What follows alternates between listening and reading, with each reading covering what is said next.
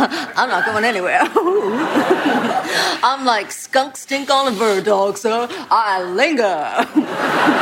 and I just had dinner with all your friends at the Department of Justice, and wow, your name popped up more than a weasel in a pumpkin patch. That's right, Mr. President. You can't bully me anymore. For the first time, I'm standing up on my own hind legs. okay? How about we say it together for old time's sake, huh? Live from New York, it's Saturday night. It's Saturday Night Live. Welcome to the Saturday Night Live After Party. This week we'll be discussing season 43, episode 14 of SNL with host Charles Barkley and musical guest Migos. I'm John Murray, and with me, as always, is comedy aficionado and five time Grabby Award winner, Steve Finn. If you'd like to connect with either of us, you can do so at snlafterparty.fm. And if you're enjoying our podcast, please subscribe on iTunes or rather Apple Podcasts. Your subscription helps us grow, and your support is greatly appreciated. All right, enjoy. Ladies and gentlemen, Charles Barkley. So, for the remainder of March, we have our episode rundown. We're getting Sterling K. Brown, NBC's Golden Boy from This Is Us, with musical guest James Bay next week. And then for March 17th, SNL alum Bill Hader with musical guest Arcade Fire. I think it's his second time coming in. Uh, what do we think? What's uh, March shaping up to be? Uh, March is looking fine. Sterling K. Brown, this is going to be a treat. I'm a big fan of his. I uh, I think I learned who he was from that O.J. Simpson uh, docudrama, Yeah, he was really good in that. American Crime Story. Yeah, he won he won Emmys for that. I think. I never watched This Is Us. I've I've seen commercials that have made me cry, but I've never actually seen an episode. But it looks like a quite a slice. So yeah, uh, great actor, all around great dude. It seems he'll be fun. I'm spacing on who James Bay is. I probably know who that is if I heard a song. He is a um, very skinny, pasty, scraggly British uh, sort of pop rock guy, I think. I don't know him either. I spent about 15 seconds on Wikipedia just to get familiar. And uh, yeah, he's an up and comer. He's not really like an established name who's been around for a long time. So we'll see what he's all about. Yeah. Uh, Arcade Fire, you and I are both very well aware of Montreal's celebrated whatever they are. I don't know if you can even categorize their type of music, but uh, they're back for what? Is this this like their third or fourth appearance? It feels like it. Yeah, they they've been around quite a bit at SNL. So Well, I'm hoping they can help with the draw. I, I do remember Bill Hader last time he hosted the the ratings were like an all time low for the show. oh really? So yeah, that was uh, an, a historically poorly viewed episode. Hmm. But yeah, Arcade Fire's obviously got a big crowd, mostly around the age of the type of people are that are tuning into SNL. yeah, So yeah, could go either way. We'll see. It's going to be a good show in terms of quality. Yeah. Absolutely. yeah. I'm surprised that Bill Hader's last outing was so poorly received. Was it up against something else that was just way more popular? Or any like, do we know why it, it tanked? Well, maybe Bill Hader is a bigger name to us than the common man. Like, yeah, we think he's amazing, and he is in a lot of comedy stuff. He's he's kind of a that guy actor to a lot of people, though. Oh, right. Oh, that guy from Superbad, that guy from yes, Year One. You know, Yeah. like it could have been just name recognition. That's true. He's not a huge known quantity outside of like the comedy nerd community. That's true. Yeah, I mean, it's not like the billboards are going to say, uh, you know, celebrated South Park writer Bill Hader, right? Like, I mean, right. uh, yeah, he's not. Uh, I, I I can see that. I'm just I'm really surprised because when he was on the show, he was such a. Uh, a grounding force like he was so ever present and so heavily utilized i just i kind of thought that you know the world knew and loved him as much as the snl super nerds do but maybe not Yeah, yeah. Okay. So maybe not a big star power month, but potentially some really good shows in the mix here. well, I hope so. Yeah, I hope so too. Now, before we get into our episode recap, I want to just kind of uh, step out here for a minute and talk to our audience a little bit about the state of the cast. Because, as our regular listeners probably know, for season 43, our release schedule has kind of been blown all to hell.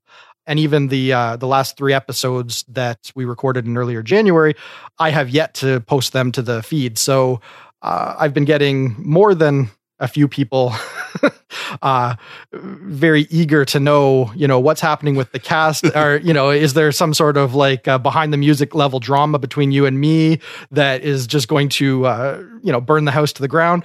People want to know what's up because uh, obviously this is not typical of a podcast to have the sporadic and uh, and uh, delayed releases that we've had lately. So I just want to talk a little bit about that. Are you back on the straws? Is that what is yes. that what's happening? so, anyways, just to uh, give everyone kind of a a picture of of where things are at, I pretty much produce and edit this uh, as kind of a solo man operation. And when I started a little over a year ago, uh, had a bit more time on my hands. Things were kind of on autopilot with my company, and I just felt like I had the time available each week to produce the podcast the way that I'd want it to be produced. The the original idea for the cast was just to try and do something with a level of production quality and preparation and and just attention to detail and, and quality and care that it would kind of be a, a step above the the typical TV recap casual conversation cast that there's way too many of. That was what I was shooting for. And at the time I thought, well, I'm going to have all the time in the world. Like, how long does it really take to put together an episode of a podcast? uh, since then, I've learned a lot of lessons. Uh, one is uh, it takes a long time to do it right a really long time. Uh, we could put these out really, really quickly, but I've tried to hold the line and not let myself lower the quality for the sake of getting it out on time. And I've clung to that, you know, for my own reasons, because I'm a perfectionist, because I really want, you know, anyone who ends up discovering the feed after the fact to get the best quality version of the episodes that's available. But when it comes right down to it, uh, I'm not doing our audience any favors, and I'm really kind of killing the cast in a way by being so dogmatic about keeping the quality level high, but you know, at this point, uh, you know, even being like a month behind in releases, that's you know, that's ridiculous. Nobody's going to be interested in in hearing about an SNL episode from two months down the line. So that was kind of a harsh reality. I thought that my editing skills would get quicker. I thought that you know these I would be able to start churning these out, and it just hasn't happened because week over week, no matter what I do, it always takes at least twenty hours minimum to pull this thing together the way that I would like. And unfortunately, that's just not feasible for me anymore. It's just not something that I can keep up.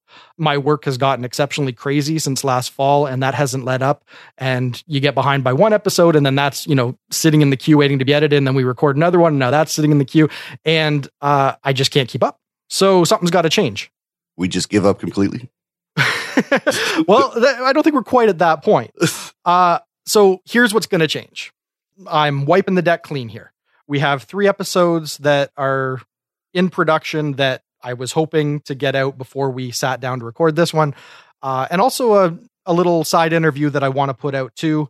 But I can't continue to let current episodes linger in the pipeline for over a month while I hope to be able to catch up. Because the reality of the situation is with my current work schedule and with other, you know, life drama and stuff that's coming up, I, you know, I'm not going to get too far into it, but I knocked up some chick and now it's turned into this whole thing. Whoa. It's just, uh, you know, uh, full disclosure, the chick is my wife, but uh, morning sickness and all the other fun that comes with the first trimester of a pregnancy has also turned me into kind of a, uh, a Mr. Mom, and that is eating into what otherwise would have been podcast editing time. So for the foreseeable future, I am uh, just not going to be able to do it the way that I would like to do it, and that hurts because I really wanted to be able to have a high quality podcast and get it out in a timely fashion and just, you know, make everybody happy all the time. But uh, that's just not where we're at right now. So here's what we're going to do we are scrubbing the deck. We are starting fresh.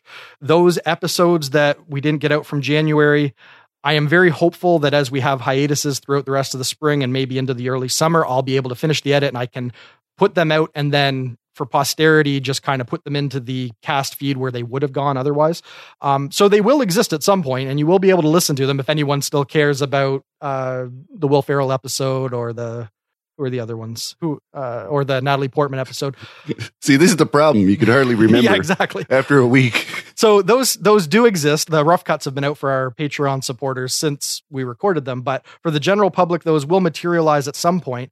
But I'm not going to let the current cast get delayed in the interest of finishing those up first. So I'm just setting them aside. I'm rebooting, and I'm saying from here on out, the cast is going to go live by Wednesday at 11:30 no matter what. Oh boy.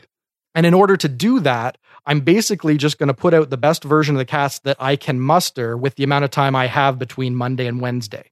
So sometimes the cast is going to be loosely edited. There's going to be a lot of ums and ahs and fumbles that are kind of left in the conversation.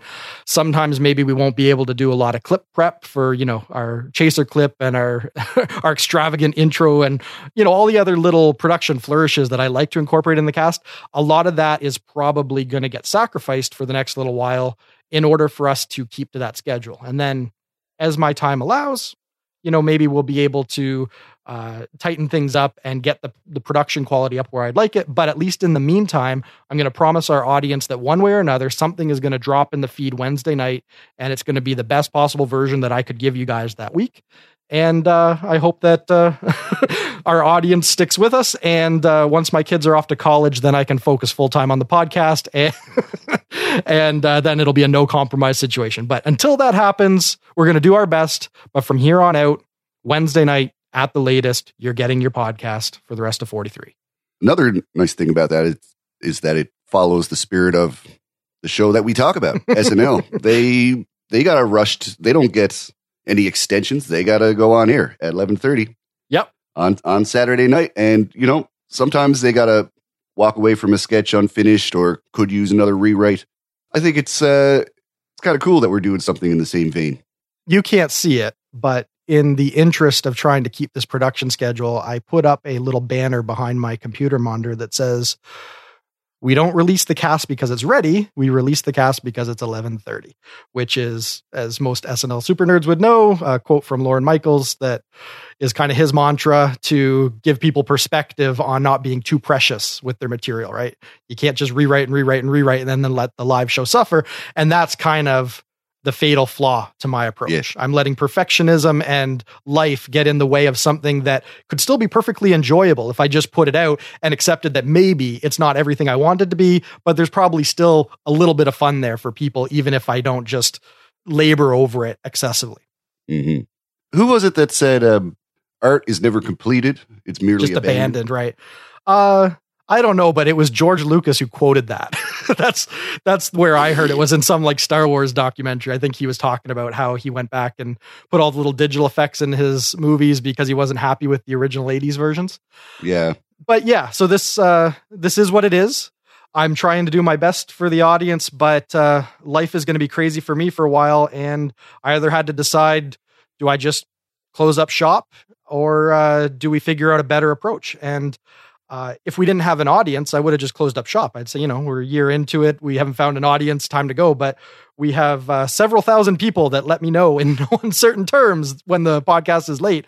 And I don't, uh, I don't want to just leave them hanging. I want to do right by them as much as I can. So even though this is very much a hobby cast at its core, right? There's, there's no funding or personnel or staff behind it making it happen uh, I still want to try and, and do right by y'all, and that's what I'm going to do. So now that I've said it out loud for everyone to hear, hopefully that'll be uh, a little bit of added pressure that'll help keep me on track too.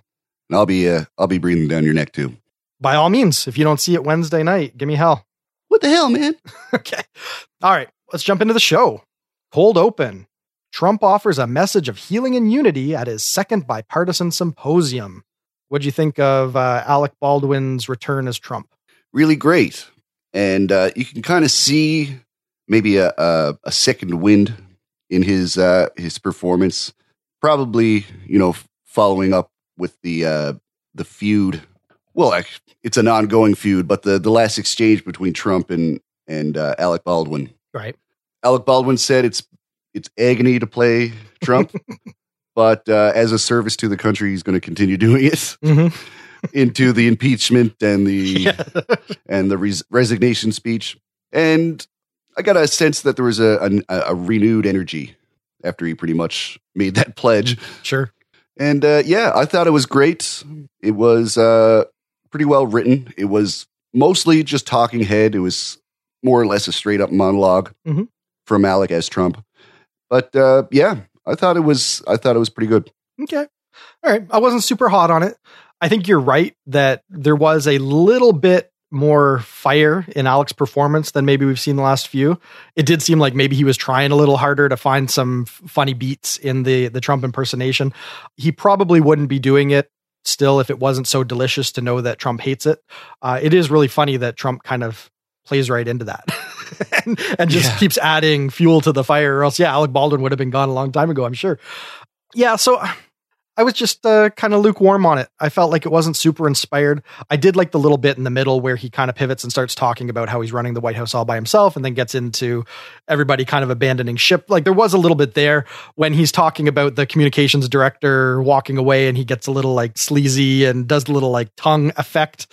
There was some funny there, but there just wasn't a whole lot that I felt was holding this together. I felt it was pretty run of the mill and uh, yeah, just really didn't work great for me you know, a, a surefire sign that they were losing steam was when they just decided to throw in Jeff Sessions. Yeah, exactly. Your obligatory Kate McKinnon political impression of the week.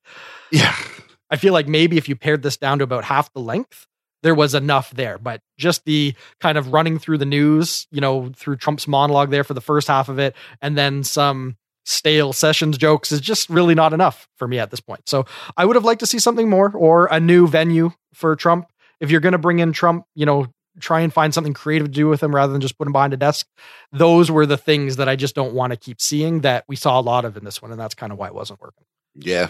All right. So marginal win for you, marginal loss for me. Let's find something we can agree on. Okay. Monologue. Charles Barkley is back to defend his fellow athletes speaking out. This was a pretty uh, good idea for a monologue. Maybe this is the reason that Charles Barkley was asked to come back. Mm-hmm. He even said himself in the monologue that he was there for no reason other than to talk about Black Panther. Sure. but, you know, I think he made a really good point with the whole subject matter of his of his monologue. And uh yeah, you know, I, I've been guilty of saying things along the lines of shut up and dribble. Like you're a musician, you're a you're an athlete. I don't care what your opinion is or yada yada.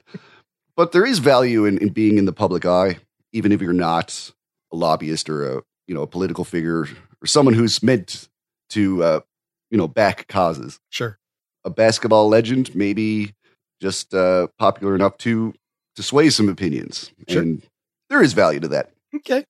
Yeah, I think once you cross the line into having a reality TV president, basically everybody in the country is qualified to do anything they want to do. So uh, I think the conversation of who has the right to talk about what issues, I, I think the, the ship has sailed on, on that one personally. Yeah. But let's let's just talk about this as pure comedy here because there was a lot of like applause moments of oh yeah he's saying things that we need to agree with because that's the social climate. But was there anything here that you were actually grinning at? I really enjoyed the exchange between him and Michael when Michael joined him. Mm-hmm. I've always enjoyed that Mike leans into the controversy he stirs sure. with his jokes, and I guess he's just wearing it like armor. Mm-hmm. It was a pretty good comparison between them. You know what Charles was trying to say and what Che generally does with his comedy. Right. Yeah, fair enough. I wasn't really loving it. so, so, I'm still 0 for 2 on the show. Uh, I like Charles Barkley's earnestness. I like that he's trying his best to speak fluently and just failing horribly. I like that. Like that didn't throw me off. The fact that a lot of the jokes were fumbly and he almost, you know, missed the punchline on a few of them and it really was shaky. That wasn't the problem for me. It just felt super safe. It felt super politically charged rather than really seeking out any great funny, and it just didn't feel super inventive. Um, pulling in Che, I felt that seemed like a necessary thing just to have some comedy in it, you know, to to just put someone there who can land a couple jokes and try and bring something to it, because otherwise it, it really was just Charles Barkley pontificating for a couple minutes, and uh, I just didn't feel like uh, the comedy was terribly solid. Yeah, well, let's uh, Let's try and find a, a diamond in this mine. All right, moving on. First live sketch of the night The Academy of Sexual Harassment and Misconduct in Hollywood presents The Grabbies, celebrating this year's worst behavior in entertainment. All right. Now we're getting somewhere. We can we can we can sink our teeth into this. Okay. What do you got? Well, this is obviously, you know, as a whole, this whole episode's very much chock full of social commentary mm-hmm. of today's uh, social climate. Yep. I think this was a good good way of framing it. There's a very recognizable delivery and energy from these personalities who cover these red carpet events. Mhm. Everybody's out. It's a magical night. Sure. We've heard it on ET. We've heard it every time Right. there's been an Oscars or an Emmys. To replace the content with, you know, something that wouldn't normally be celebrated, it's a great way of turning that trope on its head Yes. and using it for some good uh, good opportunities for laughs. Yep. See, now I'm wondering how I was feeling when I was watching this show because I thought I was in a really good mood, but uh, when we got to this sketch, I was already feeling a little burnt out on a lot of heavy-handed politics between the cold open and the monologue. Sure. So when we had yet another outing of men are evil, I just didn't want another outing of this particular topic. So I don't know. I I thought I was ready to just take the show on its terms, but I was really struggling at this point. There was nothing wrong with it, but I just wasn't loving it. oh boy. I'm going to try and be objective and say it was a win because it was a good sketch. It was solid. The writing was good. It was a good concept. So there's nothing I can point to and say that this was a loss. But for me personally, at this point in the show, I'm just hoping that we're going to get away from the politics and the current events and the social climate stuff and just do something goofy and fun to kind of, you know, reset my palate and kind of get me invested in the show. And we just weren't quite there yet. Sure. All right, moving on. We get our first pre-tape of the night.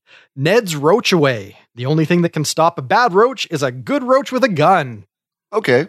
So some more social commentary. yeah, and uh, heavy-handed. Like this is not uh, a subtle allusion to a, a social topic. Yeah. What'd you think? It was just so ridiculous. There was definitely a lot to laugh at. Mhm. Basically the concept itself. Actually seeing it executed is is cartoonish and you you almost wouldn't think it would work. You'd probably think it would it would uh, play to silence, but something about it made me uh, made me roll around. Mhm. We might be tired of all this liberal social justice stuff, but whatever. Okay. I thought on its own it was good. All right. I thought it was good too. Uh, I'm not going to get overly concerned with the politics of it. Uh, people can land wherever they want on that issue. But the idea of roaches marching with machine guns and shooting up a house and, uh, you know, the, the absurdity of the roach wrangler making sure that they're all devout Christians and they're grooming their children to be the next generation. Like there was a lot that they found to comment on. So it was absurd to a degree that I had to grin at. I thought that it was really fun. I really enjoyed it. And despite the fact that this was another politics heavy, kind of just browbeating you with a political point of view, which I don't really like on SNL. So even though it had that working against it for me personally, I couldn't help but be won over by the stupidity of just seeing the roaches devastate the house and the family just kind of like laughing it off as everything around them is being blown to crap. Yeah. Uh, that's just funny. It's just funny. So it, it definitely worked at that level. Absolutely. Yep. So I enjoyed it. So we do have a couple wins here that are starting to make me feel good, but I'm still very wary that this is just going to be politics end to end tonight. And so I was really happy to see our next live sketch. Cable access host Mr. Leonard and Bobo suffer through a series of juvenile prank calls. I thought Aidy was great. She was the anchor that kept this tied together. I'm guessing that that was Mikey Day controlling the puppet. Yeah, well, he stuck his head up at one point, right? Yeah. He was kind of like the, the surly puppeteer there. Oh, yeah. Obviously, plot wise, he was meant to be the puppeteer in the sketch, Mhm. but I would also assume that he was literally working the puppet as well. Not the first time he's done it. Oh no, he he definitely was. Yeah, and he's quite a capable puppeteer. But yeah, it was definitely him controlling the puppet. Yeah, yeah, for sure. Shouldn't even debate it. This was exactly what I wanted to see at this point in the show. There was nothing deep here. There was nothing other than goofy, raunchy fun. there's there's nothing really to read into here. I just I enjoyed it, and I it was a breath of fresh air after such a politically heavy uh, opening run of sketches tonight. So this was good. I enjoyed it. Absolutely. All right, moving on. On cable sports talk show The Champions, three legendary athletes discuss the merits of their respective sports with a cameo from Alex A. Rod Rodriguez, no less. This all relied on Kenan's performance. Right. And this is why Kenan is brought out for stuff like this. You've seen it last time Trump hosted. Anybody who needs some help, Right. um, selling comedy on stage because it's not their forte, Mhm. Kenan's the guy to send in. He can hold a sketch with a bunch of corpses, as far as I'm concerned. And yeah, he was he was dynamite in this. Okay. I like the idea of a concussed football player going on a talk show and just not being able to hold it together. I think that's a funny premise for a sketch. I feel like this was kind of clunky and I feel like for some of the reasons that you stated, you know, we've got two of the the panelists not really being able to contribute a lot comedically and kind of weighing down the sketch a bit by not really finding the beats or fumbling over their lines a little bit. So there was some things that tended to suck the energy out of it. I feel like it was a great try for Kenan, but overall when it was done, I felt like, oh, that was a fun idea, but didn't quite get there. Um, I think I'd agree. Okay. All right. So uh, let's uh, talk a little bit about Migos. They perform Stir Fry and Narcos. I really respect the fact that they know exactly what they want to do with their music and their their look, their style. Mhm. They're pretty dialed into what they're trying to do. Mhm. Um, I may not understand it completely. I may not enjoy the music itself, but I could definitely see that these guys got a clear vision. Yep. From the music to the to the set design, those beautiful Chinese lanterns. it was a really great spectacle Yes. To witness, even though I didn't fully understand what I was witnessing. Yes. It was very opulent, very blingy. there, there was a lot of shiny things to distract you, no doubt. When they started their first song, and there's this heavy, continuous layer of auto tune on their vocals, Yeah. I immediately thought, okay, this is going to be the performance that I hate worse than the Troye Sivan performance from a few episodes back. Like, this is the one that's going to be my bottom for the season.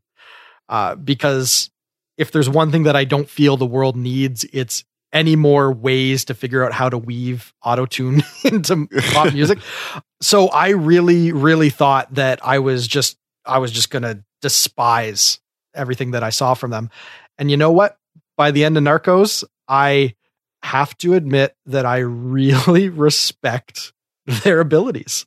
Uh, it's not my kind of music. Like it's not something that I go out and seek, but this was solid. Like their lyrical structures, their flow, just everything that they were bringing was super precise. Yeah. Their performance ability was really there. It really was.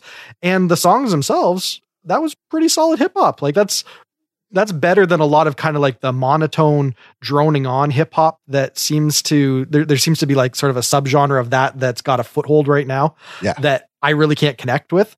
This wasn't that kind of like slow, boring hip hop. There was just a lot of feist and just rapid launching of lyrics that I really was kind of digging. Yeah, no, a- and you could tell every syllable. Yeah. was placed. You know, they came in and out. They passed the lines back and forth like a game of catch. Mhm. Uh, one would stop singing, the next one would jump right in. It was it was like a beautiful synchronized sport of some kind.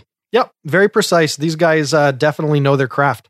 And I did kind of appreciate that they were performing their own hooks too. It wasn't like they had a background singer layering in like the melodic quality of the song for them because Right. they're limited to just their rap portion. So there was something kind of impressive about that, that end to end, it was their performance. Looking at you, Eminem. yeah. uh, I just I really thought that there was a, a lot here. If you're if you're a hip hop fan, I could totally respect if you said that these are the guys, like these are what you're into right now. I I could totally see why. Yeah. It'll never be my cup of tea, but I will applaud the craftsmanship of it. yeah, I would never accuse someone of having bad taste for liking Migos, even though I'm not going to be getting into it. Yeah. All right. Let's talk weekend update. For their lead in, Jost and Che talk White House resignations and gun control. really great stuff here. Both guys were on the ball tonight. First few jokes landed really well. Yep. I just love that this weekend update has such a consistent voice. Mhm. And it's just home run after home run with these guys. Yep. So impressed. Yeah, this was a far cry from bad weekend update. This was pretty solid, but I will say that I don't think that this was peak weekend update for 2018. Like I think we've seen better in the last run. Sure. I feel like Che's rally against hunting for sport, like his little stand up uh, rant there in the middle, you know, what he's, it's kind of become his signature move to have that little block of the opening salvo to do his little, you know, here's my view on things. I felt like that was not his strongest. And I felt like it was very divisive and a little heavy handed for him to kind of hit it the way that he did. Like making it about hunting is probably not the best way to come at gun control. Yeah. Like there's a lot of things you can say about gun control, but to alienate the people that just sincerely enjoy hunting for food, and I mean we're we're Canadians. That's a, a big part of the culture up here. Like there is something traditional and some could argue like wholesome and not inappropriate about that. But if that's what he's going to swing at, he's potentially alienating people that very well could be on his side for the whole AR 15 debate. So I felt like if he's really trying to have a smart voice and a smart take on this, I felt like it was the wrong way to frame it. Yeah. And so for that, I was a little pulled out. There's just something that I felt like didn't need to be shot at there, for pun intended, I guess. So I don't know. That wasn't super working for me, but that just might be the Canadian bent on the whole thing. Yeah, we, we do love our hunting, especially where I'm at here in Newfoundland. Yeah. They're, we're just like, come on, kill some moose. Yeah. Kill some seals. Want to talk about our first feature? By all means. All right. Former Trump administration communications director Hope Hicks discusses her semester abroad at the White House. The angle that they took with Hope Hicks was basically painting her as a university student, basically in that culture. Mhm. It's good because she's relatively young. She she is quite beautiful, and we haven't heard much from her directly. So that kind of leaves us a blank canvas. I didn't know she existed. I had heard about her. I think she was like a former model for Ivanka's clothing line or something. She's definitely not qualified for the job. But I got to commend Cecily for coming up with this character, even though she's already done a, another character similar to it. The girl you wish you hadn't started a conversation with. Right. Two very different characters, and it just shows her diversity that she can draw from that well and, and create two very unique personalities. Sure. Even that vitamin C music, when that came in, I was like, oh, this is some tight stuff. yeah, it was pitch perfect. I had a note about that too. The uh the Pachelbel Canon in D graduation song. When that kind of faded up in the background, I'm like, yep, you found the tone. This is absolutely pitch perfect, like how you want to present this character. Yeah. Right. She's she has all these allusions to her time at the White House essentially like being summer camp to her or, you know, her semester abroad or whatever. It just it was such a a fun, sharp way to frame it. I loved it. Absolutely. All right, moving on. We get another feature. Resident movie buff Kyle Mooney was not invited to Colin's Oscar party. Ah, I feel like this is me. I think this is what my uh, quote unquote friends do behind my back. I, you ever get that feeling that all your friends are out having fun somewhere and you were just not called? Yeah, every every time I log into Instagram. yeah, man. Everybody's everybody's living life. but yeah, if you were to describe this to me before I even, even saw it, like what this whole concept was, Mhm. you know, obviously I'd be like, yeah, Kyle Mooney, I could see doing that, pulling it off because this is his bread and butter. Awkward, Yeah. you know, that's one of his main tools is is palpable awkwardness. Yes. and I love the fact that this felt so unofficial. Mhm. Like he was having a conversation not just with Michael, who he came out next to, but like Colin was basically just as involved with that interview as Michael was. Right. So it kind of felt like it was actually derailing. It, it gave it the sense that Kyle is putting these two guys in a in an awkward position. Right. And yeah, I think it played really well. Yeah, it was pretty good. Kyle, he really is, yeah, kind of the, the king of creating those moments of awkward silence where the audience is just struggling to know whether it's a joke or not. Like whether is this the funny point? Is this where we should laugh? Or are you know, what are we supposed to be feeling? Mhm. It, it kind of seems like Kyle Mooney is exceptionally good at just toying with people that way and not really letting them know exactly how to take something. Yeah. There, there's something really smart about that.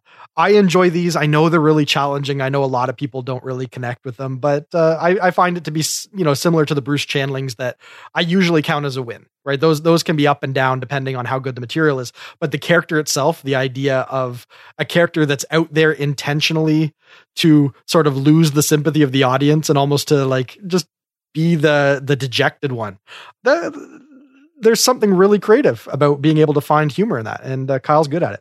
Absolutely. Yeah. I think you have to have a tinge of awkwardness yourself to be able to appreciate what he does. Yeah. I think the ones who can't handle him are probably the ones who uh, don't get social anxiety when they leave the house. Yeah, he's probably pulling from life experience, right? Like he definitely is able to embody this more than some players might be able to. So yeah, the, this is pr- there's probably some truth here for Kyle that uh, he's able to find the find the humor in. Uh, okay, let's keep moving. For our last feature, Leslie Jones delivers her firsthand report on the Winter Olympics, and we get a walk on from Hilary Knight, gold medal winner for women's hockey. Well, not surprised in the least. I would expect once Leslie came back from Korea to do a bit on her experience there. Sure. I thought she was great. She is the queen of delivery. Mhm. Her material doesn't have to be super clever, super brilliant stuff. A lot of her laughs are generated just from her her energy, the way she speaks, you know, the way she puts emphasis on things. And that's why she rarely misses when she's there because she can just turn it on like a faucet. Okay. And uh, yeah, I thought it was some good stuff. The only thing with Leslie is she's got that one style, and there's so many other cast members that you know they're like chameleons. And uh, thing about people who like Leslie Jones, where they have that one personality, that one persona. If you don't like that, there's nothing else to Sure. to see them do. Yeah. So that's why she's such a polarizing uh, cast member for a lot of people. Mhm. But yeah, it's it's moments like this where I see why she is so valued on that show. Okay. Yeah, I can't falter delivery. You know, the energy was there, the personality was there. I feel like this was very much a hey, the Olympics happened, and not only did they happen, they were an NBC property this year. So just like, you know, when the World Series happens or the Super Bowl happens, they always bring in some of the, you know, the champion players or whatever to do a walk on. It felt like this was just this is what we're doing for the Winter Olympics this year. This is our acknowledgement of it. Yeah. Uh, so I didn't feel like there was anything super special here. It was just really sort of an obligatory traditional thing that the show always does. And uh, they used Leslie for obvious reasons, right? She was there. She was sort of the the show's ambassador to the Olympics. So uh, it all makes sense, but there wasn't anything super memorable here. I felt like a lot of this was just throwaway material generated specifically to create the opportunity for Hilary Knight's walk on and give her a little girl power moment. So, I mean, for what it is, which is just you know nothing spectacular, it was perfectly serviceable. I guess that's that's my final word on it. Serviceable? Yeah. Yeah. All right, back half of the show. We get a live sketch. A determined contestant goes all in on match game hump or dump. I like this one a lot. We've seen these bachelor type sketches before. I think the last time we saw it, we didn't have Alex Moffat or Chris Redd. They uh they played that character, that type, a little too well. Makes Mhm. you wonder what they're like in real life, but they're just that good at performing, I'm sure. Yeah, I thought it was funny that, you know, this guy, Charles Barkley's character, was basically trying to get an edge on the competition by, I don't know, taking a different approach. Right. Uh, I'm a little little split on this because on the one hand, I really really like the idea of a contestant that is willing to literally like put it all on the line to get the the upper hand on on a game show as trivial as this, right? Like such a low stakes game show for such a high stakes move. Uh, I think that's clever. I think that's a, a funny notion to have. The only problem that I really had with this sketch, aside from some of the performance stuff from Charles Barkley, like it's charming, but again, he doesn't help a sketch when a lot of the dialogue is on him and he really has to you know speak with passion or whatever because he's monotonous and and there's there's no like facial emoting. Like it's just it's very hard to um track a character when there's so little presented from him. Yeah. so there's obviously some performance things that way. But what kind of made me feel like this was a little lackluster was right at the end they have a moment where in the midst of them trying to offer him like some sincere emotional help he's getting dumped on by garbage and the word loser is like being blared throughout the studio or whatever. So it's kind of like exacerbating uh, an already delicate situation with someone who's kind of like emotionally fragile or or volatile. So i thought the funnier idea was the idea of the game show kind of like pushing a man over the edge, right? Like he's he's giving these allusions to uh, being sort of like emotionally off, and the game show's graphics and sounds and production and everything is just like coming down on him like a ton of bricks. I thought that that was like the funniest joke of the whole thing, and it just kind of Yeah. flew by at the end and didn't really get explored. And and I just was scratching my head at the end, saying, okay, so we had a couple minutes of sort of like middle of the road exploration of this one funny concept that didn't really build a whole lot. And then there was this really like funny idea at the end, and I just didn't even get to bite into it. So fun, but I wanted more. Just a little bit more at the end. Yeah. So after that, we get a group of manly construction workers discussing their envy of women's fashion. Another socially relevant topic that SNL has been hitting hard week over week. We've seen this concept played out um, with those guys talking about uh, RuPaul's Drag Race. Yeah. I forget what they were. It was the Chris Pine episode. And yeah, they were all mechanics at an auto shop. Mechanics, that's what it was. and then they have a like uh Swayze Farley style dance off with Bobby Moynihan and Chris Pine at the end. yeah. Yeah. I immediately went back to that sketch too. That is the the obvious sister sketch of this one. Absolutely. Right. And it was a good slow burn. You know, not everyone was on board with the conversation. Mhm. And that's what made it funny. Like when Beck finally was won over, Right. It's not like an obvious thing where he's like, oh, okay, I'm all right now. He starts talking about covering his shoulders and like all of a sudden that knowledge is there of of uh, women's fashion. Yes. Yeah, the the sensitivity was in him the whole time. Yeah, and I think that's what they're trying to say is that like toxic masculinity is something that we've learned. Sure. Um that's kind of neat that the odd man out was the masculine guy. It wasn't like you have a whole bunch of conventional characters and then you have one ridiculous character. It's like everyone in the sketch was in Bizarro World except Beck, which was kind of a, a neat way to frame it, which isn't usually how it goes. Like with the other sketch, the Chris Pine uh, RuPaul one, everybody is feeling out the situation very cautiously to see if anyone else is willing to open up about their true feelings about RuPaul. Right. Whereas this one, everyone's wearing it on their sleeve, and Beck is the only guy who's like, "Wait a minute, you know, when did we stop being like manly men with the cat calls and whatnot?" Right. So uh, I like that. I, I I felt like that was a, a fun and new kind of way to frame this sort of thing, and I felt like the really long, detailed, um, well thought out clothing choices that they're describing those little runs of dialogue were a lot of fun because it's painting a picture of guys who have thought this through. Like they go home and they stand in front of the mirror and figure out what accessorizes with what, and they're just like really totally in tune with it.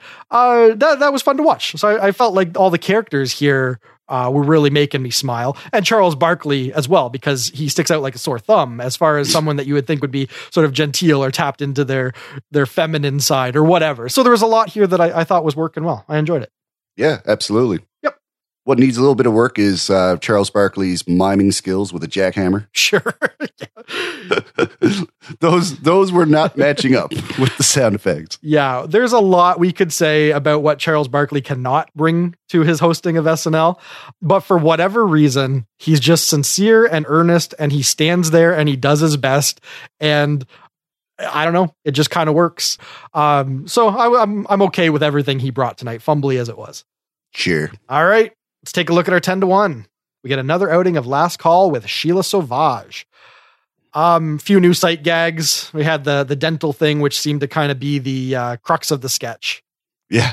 Do you feel like that was enough for another outing of Sheila Sauvage? I think what made me enjoy this and and welcome Sheila's return is uh Kenan's reaction.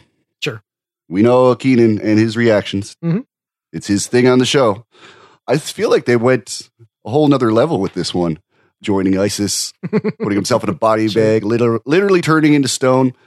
There were some reactions that took a took a little bit of work to, Sure. to pull off on on TV, and that to me was what was working the best in this outing. Yeah, there was one moment where you can tell that uh, Kate and Charles are waiting for the stagehands to roll in that statue. Like they're really trying to hold long on their kiss or their interaction or whatever because the camera can't cut away from them until the stagehands have got that in place and and shuffled Right. off of the set. Yeah. So you did see a few of the seams there a little bit as they're kind of like breaking a bit, like looking back and forth, darting their eyes, trying to figure out, you know, are we still on camera? Like, how long do we have to hold this? this is super weird. Yeah. But that just makes it more fun because this whole sketch is just supposed to be a, a train wreck. Let's put the host in a situation that is awkward and gross and just like let's push them to their limit of what they're willing to do on camera. And so for that, it's always a win. I never want to see this more than we have to because I feel like there's going to be one of these times where it's just going to just hit the wrong way and then it's never going to work again. And I feel like we're not quite to that point, but th- I, I really feel like the well is running dry on this one. Yeah, a few droplets left, maybe. Yeah. We'll have to see how we feel when we see yet another one, if we do. Yeah. All right. That's our episode recap. Let's talk moment of the night. My moment of the night is going to be yet again a single line from Chris Redd. Okay. That red carpet sketch when he uh, replaces Beck on stage Right. Yeah. as as the new co-host. What does he say? It's great to be here. Is this a trap? yeah. I lost it. I Mhm. lost it. It was perfectly sold. You know that reporter, that e personality. it was it was just done so well. And Chris Redd has always given me such gems with a single line before, and this isn't the first time I've given him moment of the night. Yep. He is uh, genuinely naturally funny. He does make a lot of that material work. I feel like he's doing fantastic. Him and Heidi really have distinguished themselves in a lot of ways. And I think at this point, I got to say, Chris Redd is, for me, the current newbie frontrunner. Yeah, no, I, you're right. Yeah. So I can totally get behind that as a moment. I'm giving my moment to uh, when Bobo the puppet uh, begins to try and generate static on Mr. Leonard's thigh. Yeah, There's something about uh, Sesame Street style puppetry married to something uh, sexual that Yeah. I find instantly funny. The absurd visual of it and the raunchiness of it and the innocence of a Muppet and a child's television show with something like that on screen. There was just a whole lot that just came together. So yeah. even though that sketch on the whole, you know, I don't think that it was a absolutely fantastic sketch or you know super groundbreaking. That one moment, I burst out laughing. I thought like that's that's just a really great moment to bring the sketch to a head. So that worked for me. I was loving it. Yep. And what really was the icing on the cake was Charles Barkley trying not to break. yeah, The corners of his lips were going up. He he was amused. yeah, yep. Okay, so uh, let's talk best sketch. Ah, best sketch. So my best sketch came pretty early. It was the first sketch after the monologue, Okay, the Grabbies. Yep. I thought it had um, very clear direction of where it was going, and it was executed very well. I think they got the energy, they nailed it there, and um, I think most uh, most everybody involved was on their A game for that one. Yep. Uh yeah it's there's a reason why they you know pushed that up to the front of the show they felt that that was some solid material and despite my misgivings about how politically oriented so much of tonight's content was i can't deny that it was a perfectly competent sketch so i, I can respect that. I'm going with the first feature and weekend update um hope hicks discussing her semester abroad at the white house. I felt like it was genius to frame her character as a like high school valedictorian kind of thing, kind of giving this uh, this impassioned speech to all of her peers that she's leaving behind, you know, after summer camp or after school or whatever it was, and then pulling in the vitamin C, Canon and D graduation song. It just felt very perfectly realized. Yeah, no, you're not wrong. Okay, MVP. I was on the fence with this one, Mhm. but I'm actually going to pick Chris Redd. Okay, He didn't have the most screen time tonight, but everything he did was great. All his uh, character work, all of his line delivery. Yeah, I just thought like his uh, his dating game character, um, his Grabby's character, all that stuff was was solid work.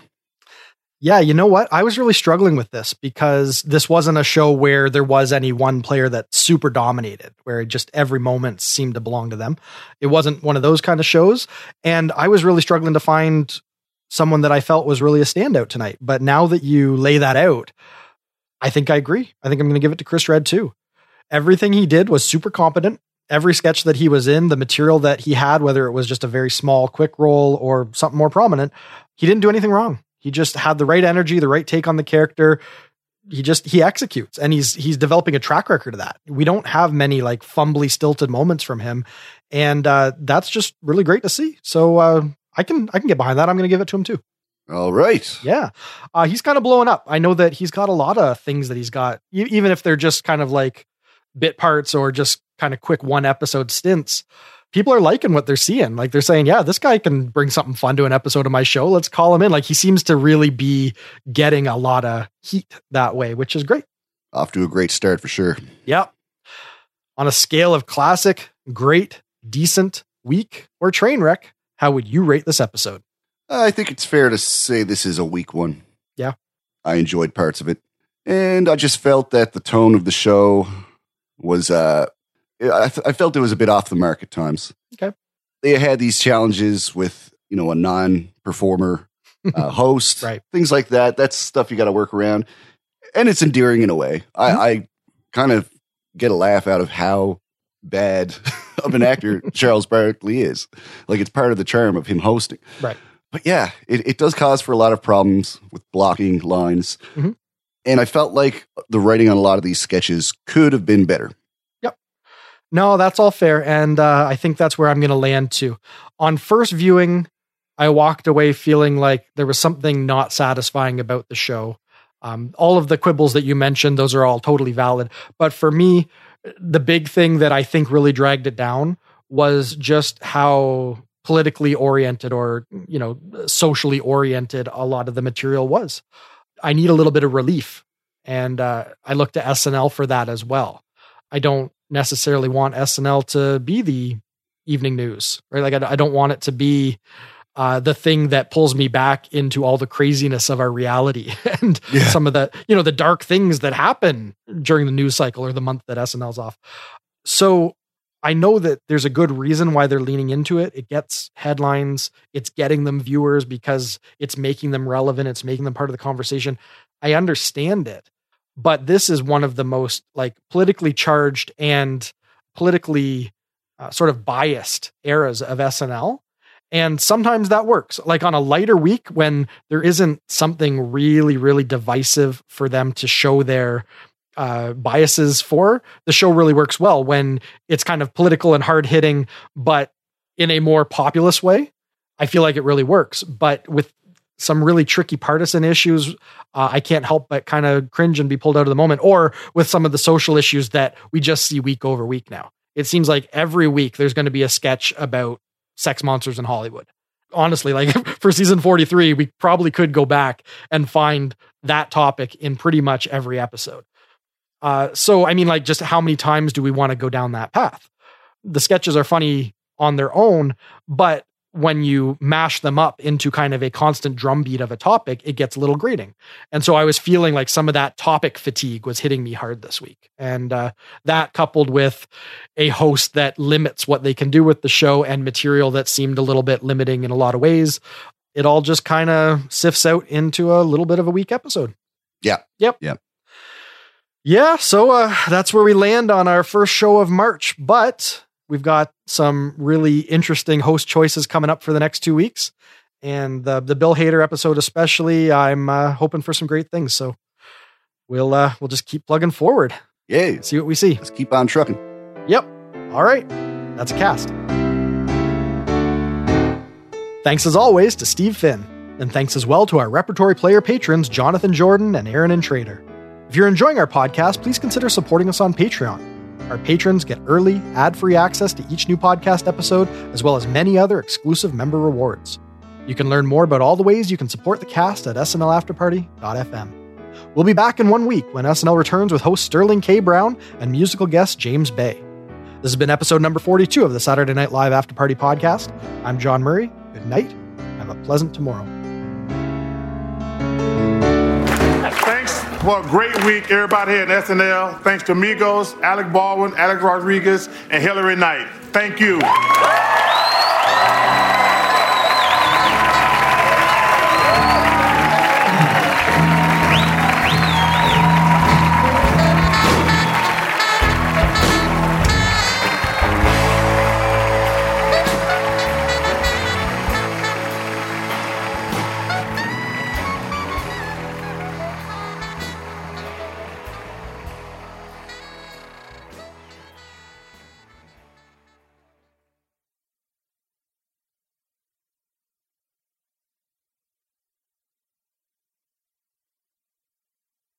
And Johnny, never forget our little inside joke. The meeting was about Russian adoption. He'll get that. You won't get that. You remember that one? Okay. This is the hardest one. Ivanka, my BFF. You were the one who told me about this internship or job or what is it? And ever since then, it's been like a never ending sleepover. Like one where you wake up in the middle of the night and you open your eyes and you're like, is that my friend's dad in the doorway? Is he just like standing there watching us? What is. And it was that moment just stretched out over three years. Hearts, girl. And to everyone else at the Trump White House, I'll see you guys at the reunion in 10 years. Seven with good behavior. Hope Hicks, everyone. I owe so much money legal fees.